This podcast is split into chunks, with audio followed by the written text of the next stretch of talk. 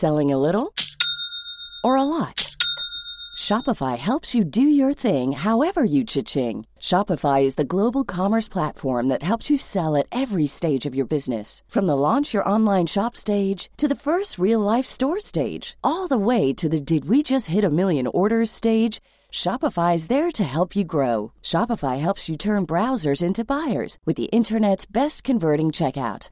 36% better on average compared to other leading commerce platforms because businesses that grow grow with Shopify. Get a $1 per month trial period at shopify.com/work. shopify.com/work. Välkomna till min filosofiska salong. Det låter alltid lite högtidligt att få säga det. Men det är ju inte så högtidligt med filosofi. Det är precis det som alla egentligen borde prata om, nämligen existentiella frågor. Åsa Wikfors, professor i teoretisk filosofi, håller du med mig? Ja, ja det är inte så svårt som det låter. En del tror att filosofi är sådär Ah. oåtkomligt och det är bara sådana Alltså, som du som och. får prata filosofi. Både, både och. Det finns ju filosofi som forskning. Och Ja. Det är lika svårt som kemi som forskning eller vad som helst. Ja, okej. Eh, Men de här existentiella frågorna, de är förstås, de äger vi alla. Och de kan vi alla prata om. Och all, det är en mänsklig förmåga att kunna prata Det, om, om att dem. reflektera över de här frågorna är en del av vad det, var, vad det är att vara människa. Ja, Ja. mm. Eh, och eh, Anna Björklund som har en podd som heter Della Q som är mycket både eh, omtyckt och omdiskuterad. Ja, det kan man väl säga. Det kan man väl säga. Ja. Eh, och du är också krönikör i Metro. Och jag tänkte på när båda ni två lyssnade ju nu på eh, mitt samtal som jag hade alldeles nyss. Och, eh, frågan här är varför berusar sig människan? Då har du skrivit, Anna, i en krönika eh, som jag studsar inför. Alla mina vänner knarkar. Det, jag har ju två små barn och under den tiden som, som jag har fått dem och så, så har det liksom hänt någonting i min bekantskapskrets eller min generation lite kanske. Och det är ju att det är så himla vanligt att ta en liten drog då och då. För att, tänker du? Ja, alltså för att eh, känna något, tror jag.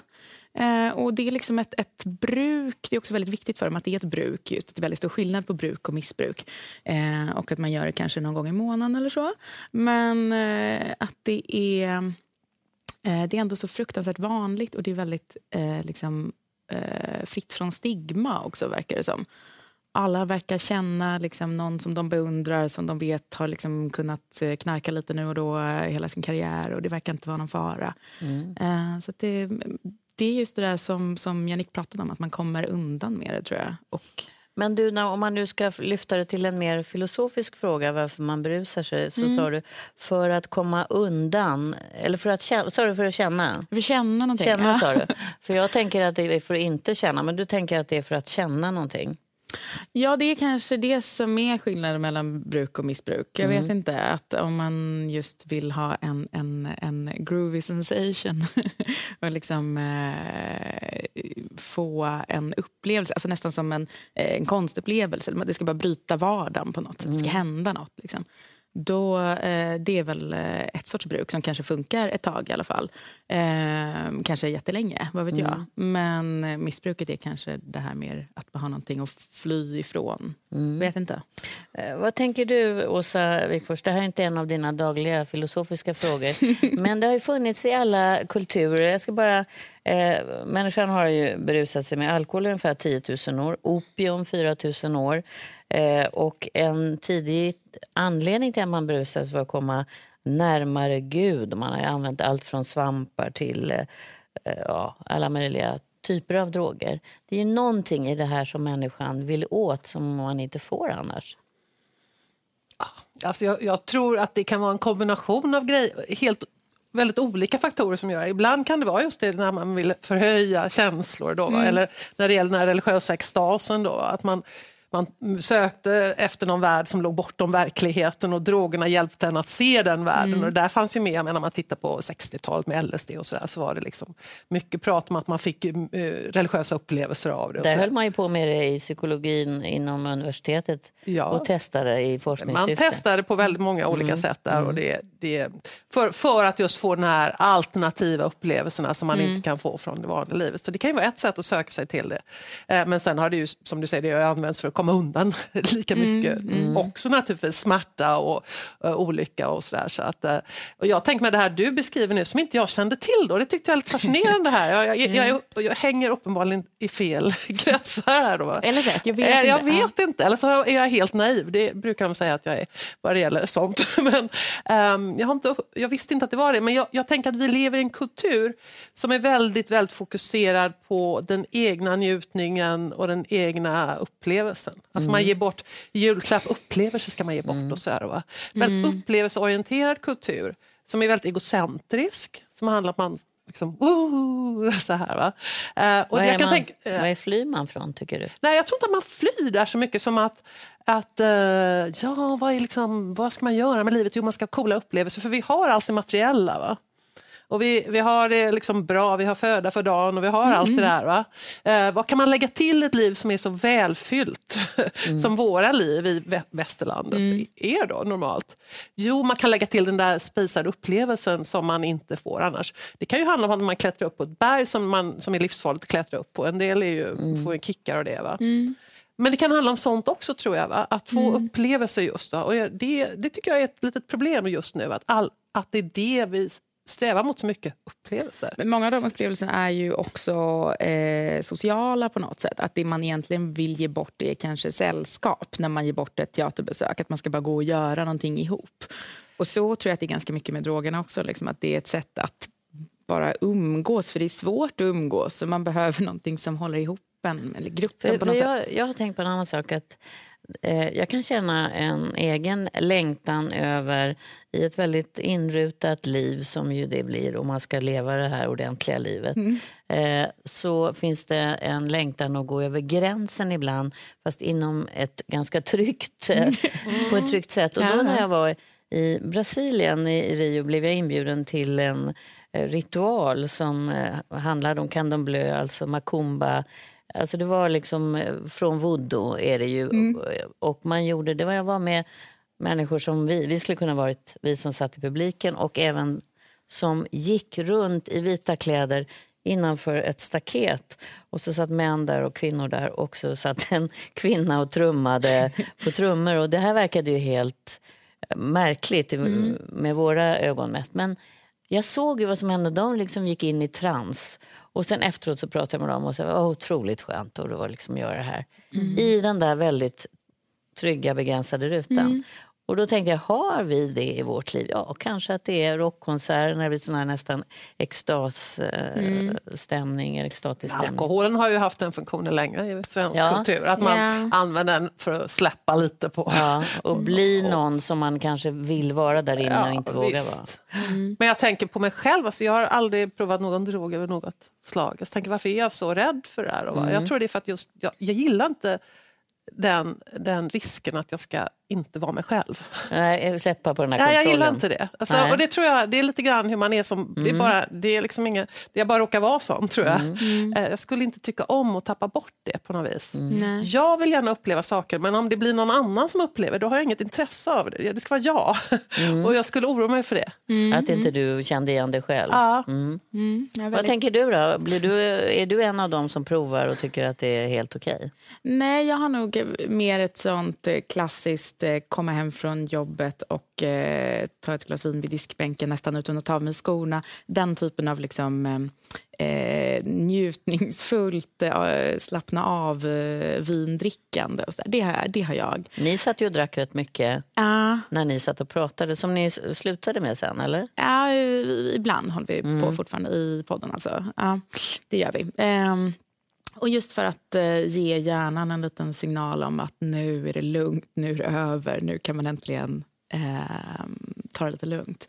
Och då behöver man en yttre påverkan, för det kan man inte uppnå annars. Eh, Det, man kan nog några annars, men det tar kanske lite längre tid. Det Mm. är kanske en lite högre tröskel. Då. Ehm, så att, eh, och det, jag vet inte vad min lever säger i längden, men i övrigt så är det ganska problembefriat. Men känner du igen det här att du, om, du går, om det blir för mycket att du är rädd för att släppa på kontrollen eller är det det du vill? Men jag är nog... Alltså, eh, jag vet inte om det är en, en, en generationsgrej, liksom, men, men det är väldigt fint att släppa på kontrollen eh, i, i eh, min generation. skulle jag säga. Att det, det är liksom ett tecken på att man är trygg i sig själv eller att man är liksom man är inte rädd för andra människor, man kan liksom närma sig någon främling om man liksom, eh, eh, är på någon eh, liksom nattklubb och så där man egentligen kanske borde vara livrädd för att det är mörkt och obehagligt och massa människor man inte känner. Eh, men då ska man vara som allra mest öppen och allra mest liksom, eh, eh, närmande. Sådär. Um, det, det, det är liksom en statusmarkör nästan att kunna just släppa garden helt. Och, Och det gör man balla med, med hjälp av droger. Ja, det är väl egentligen För annars är det mycket svårare. Hjälper till, ja. Mm. Ja. Det kanske är ett svenskt problem. Det- Alltså det, där, ja, men det har ju alltid varit lite hippt att släppa på kontrollen på det, Det kanske- sättet. ja, jag tror inte det är ja. någon generationsgrej. Riktigt, kanske. Eh, och jag kan tänka på det. Jag, jag bodde ju också i New York i många år. Va? Aha, det var ja. så extremt skönt, för där kan man alltid vara lite så här, när jag var helt Mm. nykter. och det, så det är lite kulturellt betingat det där också. Hur ska vi vara när vi är bara så här? Får vi vara så Mm. här galna och högljudda som jag tenderar att vara om jag får vara som mig själv då? Men, men ehm, Det kanske är jobbigt att vara svensk. Det kanske, det kanske är jobbigt att vara svensk. Ja, men vi har ju, alltså, historiskt har vi ju druckit i Sverige. Vi, har ju varit en, liksom, vi hade ju enorma druckit problem med det. ja. Ja, det var Halva ju, befolkningen var ju ja, alkoholiserad totalt innan. alltså. Så att, eh, och liksom så här, Men det är den väl igen, tror jag. Ja, det kanske är så fortfarande. Men, men det, det var ju därför Systembolaget kom till och motbok Ja, alltihopa. visst. Så det, men då var det ju också för att döva smärta och hunger och bekymmer och liksom hitta ett sätt. Det var det. Men, men jag slogs verkligen av det där när jag, när jag började studera utomlands först. Först i England och sen kom jag särskilt till USA. Då, va? Att, eh, att, eh, man såg ju aldrig någon som var full på gatan. Men i Nej. Sverige gjorde man ju jämt Mm, det. Va? Eh, ja, kanske England lite mer så, men, men i USA. Så att det var någonting med det där offentliga eh, supandet och Mm. liksom enorma, man bara totalt släppte och kunde göra vad som helst. Som man aldrig såg där. Då, va? Det fanns det ju mycket andra droger i New York. Och sådär, Mm, så. så att det är kanske något kulturellt betingat.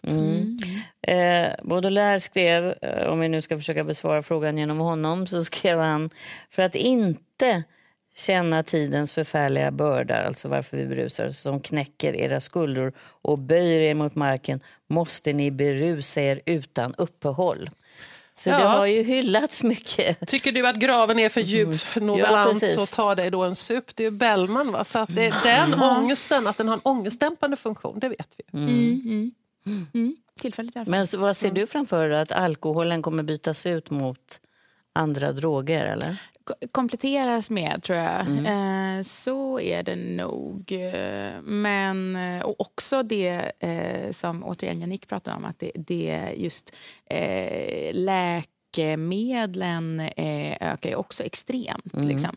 Och just det att, att eh, få någonting av en doktor så att det känns liksom ännu mer legitimt och ännu mer liksom, avstigmatiserat. Att det faktiskt är medicin för att man har en så speciell personlighet. Man kanske liksom, eh, har en så speciell begåvningsprofil som man måste liksom, stylta upp på några ställen.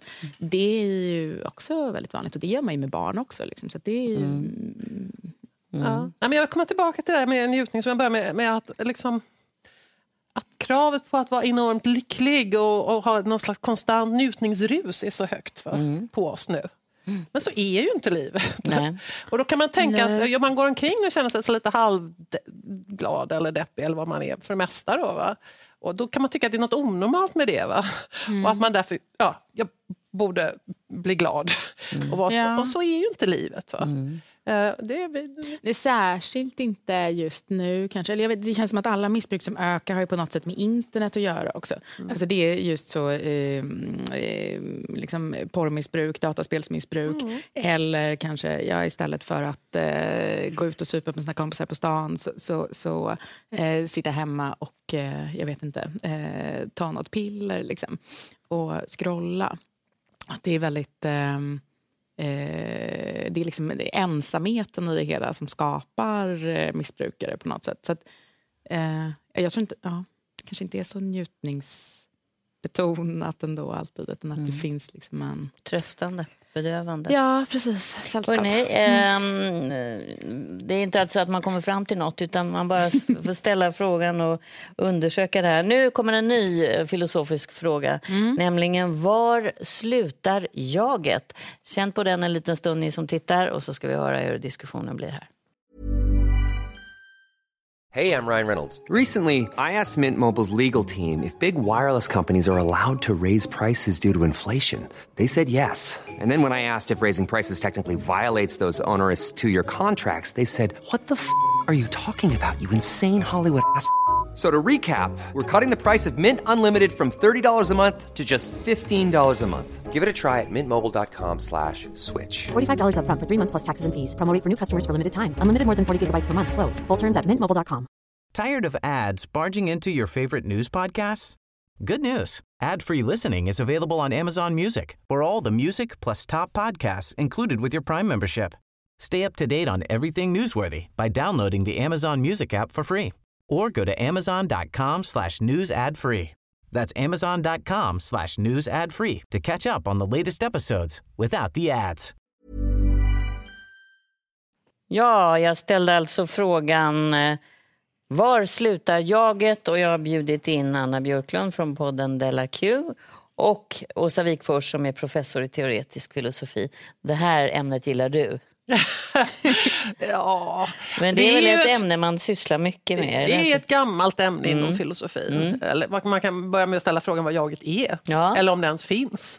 Eh, Så att det går ju tillbaka ända till antiken. Då. Det Jag tänker alltså finns jag till är ju ett Ja, berömt och det är citat. ju berömt från den franska filosofen Descartes då, Mm. som sa det där när han bestämde sig för att tvivla på allting som han kunde tvivla på. Det enda han inte kunde tvivla på var att han existerade, åtminstone inte så länge han tänkte. För Mm. när han tänkte, då måste det vara någonting som tänker.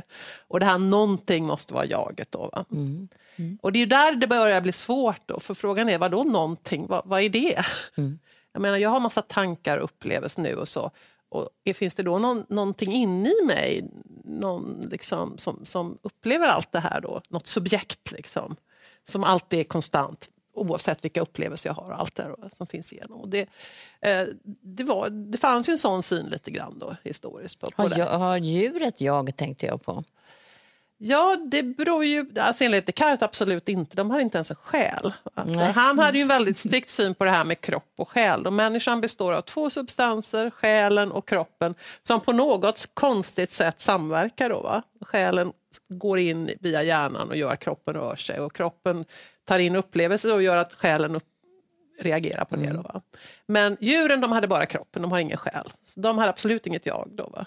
Så i den bemärkelsen inte. Då. Men det där, den synen på att liksom, vi människor består av två substanser, en kropp och en själ, en icke-materiell, eller materiell och en icke-materiell substans, den har ju filosofer släppt sedan ganska länge. Då, va? Eh, Och man tänker sig att, vi, att också jaget är på något vis fysiskt, eller själen är fysisk. Då. Eh, och då kan man ju tänka sig naturligtvis att eh, djur har ett jag också, men sen beror det på vad du menar. Då, va? Jag menar mm, att ett djur är ett upplevande subjekt. Alltså min hund, och den upplever massa saker hela tiden naturligtvis. På det sättet har den ju ett jag. Eh, men vad min hund inte kan göra, som vi kan göra då, är ju att reflektera, alltså det här med som man kallar för eh, självmedvetande, alltså tänka på de där upplevelserna som man har. Och så här, oh, nu känner jag mig väldigt hungrig, undrar om inte jag skulle gå... Alltså den här reflektionen som, som är så centralt för vad det är att vara ett mänskligt jag. Då. Det har ju inte djuren. Det har ju inte ens de mest avancerade människoaporna, den här förmågan att tänka på, tänka på upplevelser. Mm, och tänka abstrakt. Ja, tänka abstrakt har de ju inte heller för att de har inte språket. Då, va? Det är så intimt kopplat till språket. Så kräver man självmedvetande för att man ska ha ett jag, då har djuren inget jag. Men kräver man bara upplevelser, då har djuren ett jag. Mm. Så ungefär. Vad får du för tankar? Eh, men jag, jag, har varit ganska intresserad av mitt eh, jag och varit en sån som, som eh, eh, håller på väldigt mycket med eh, individen och har liksom, eh, haft det som någon slags intresse att ställa mig utanför gruppen och, och vara den som står bredvid och just eh, tänker på just mina behov och sådär. Eh, det har jag alltid tyckt var så kul och sen så eh, och var ganska trygg i det. Liksom. Och sen så eh, eh, när jag träffade min man så, eh, och fick mina barn så började jag plötsligt eh, sova så mycket bättre. Eh, och började liksom eh, eh må på ett helt annat sätt. och insåg att det här med liksom, eh, gruppen och liksom den sociala tryggheten och så, att det är eh, kanske lite mer eh, värt än vad jag hade fattat innan. och så där. Ehm, så jag tror, eh, jaget är ju också väldigt mycket en, en, liksom, en, en social grej, en, en, liksom en, en, en del i en, ett sammanhang. Det tog mig ganska lång tid att fatta. Mm. Jag tänker om, när vi pratade om droger nu så brukar man säga att vissa droger som LSD är jagupplösande. Och då har jag alltid funderat på vad då det betyder, att man inte har ett jag. Att det blir som att man då inte kan förhålla sig med sitt jag till andra människor. Att ingenting betyder någonting. Man kan utsätta andra... Alltså empatin försvinner om jaget inte är mm. där och styr över rätt och fel eller... Eh, mm. Alltså, nu, är, nu är jag ju fel person att fråga egentligen för jag har ju inte haft de där upplevelserna riktigt, men, och kan inte så mycket om forskning runt omkring det. Men det är klart att det kan vara jagupplösande på det. Det finns en typ av jagupplösning som går ut på just att man släpper på de där sakerna som är centrala för ens uppfattning om vem man egentligen är. Då, va? Att jag har vissa värderingar och vissa övertygelser och jag beter mig på ett visst sätt. Släpper man på allt det, va? då är det en typ av upplösning av jaget och det kan ju naturligtvis droger bidra till. Mm. Men jaget Men det... är inte det beroende av att det finns ett, ett vi och ett andra människor? Alltså det beror på vad du menar med jaget. Då, va? Det, det är det jag återkommer till hela tiden. menar, men man kan mena med ett jag kan mena mig som en individ som du var inne på, mm. som en mm. person mm. då va? Som är, som är liksom eh, med mina upplevelser, mina tankar och min kropp och vad jag gör med det liksom. Det, det är en typ av jag då.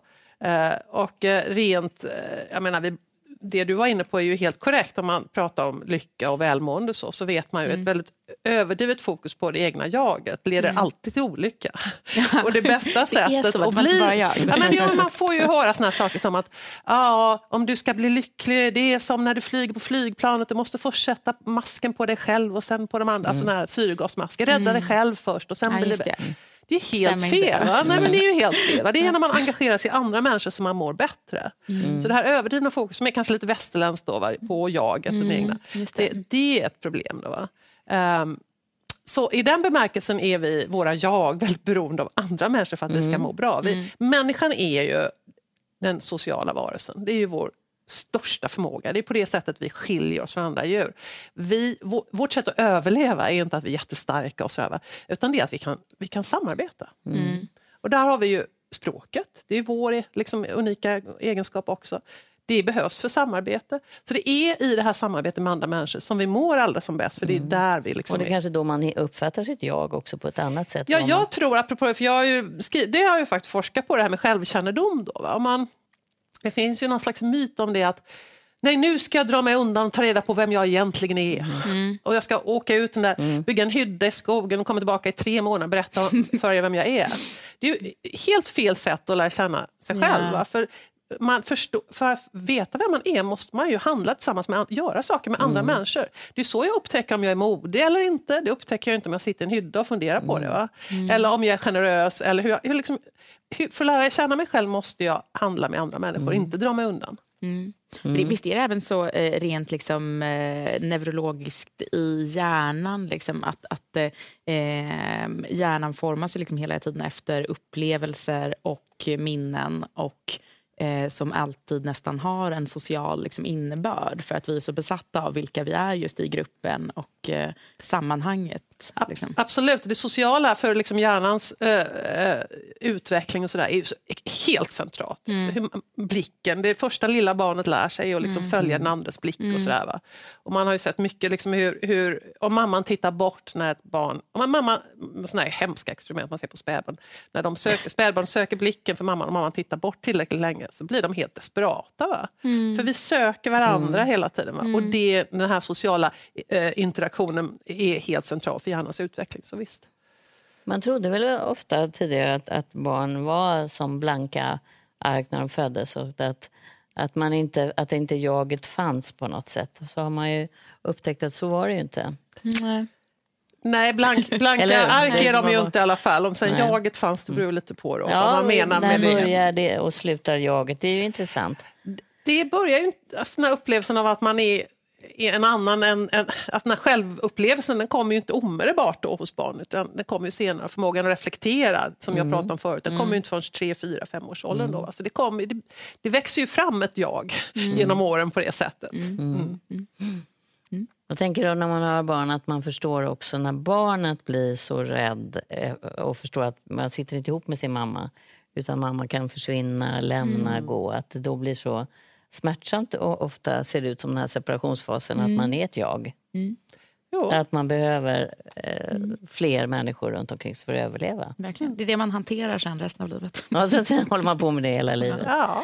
Men du, det, det positiva med att... eh, För du säger att du stod eh, vid sidan om och reflekterade och tittade på andra Tog ett utifrån. tuggummi och vill inte vara med i Nej, sport och sådär. Liksom. Ja. Nej, precis. Ja. Va, va, för jag tänker att det måste ju ha berott på någonting att du ställde det där vid sidan om.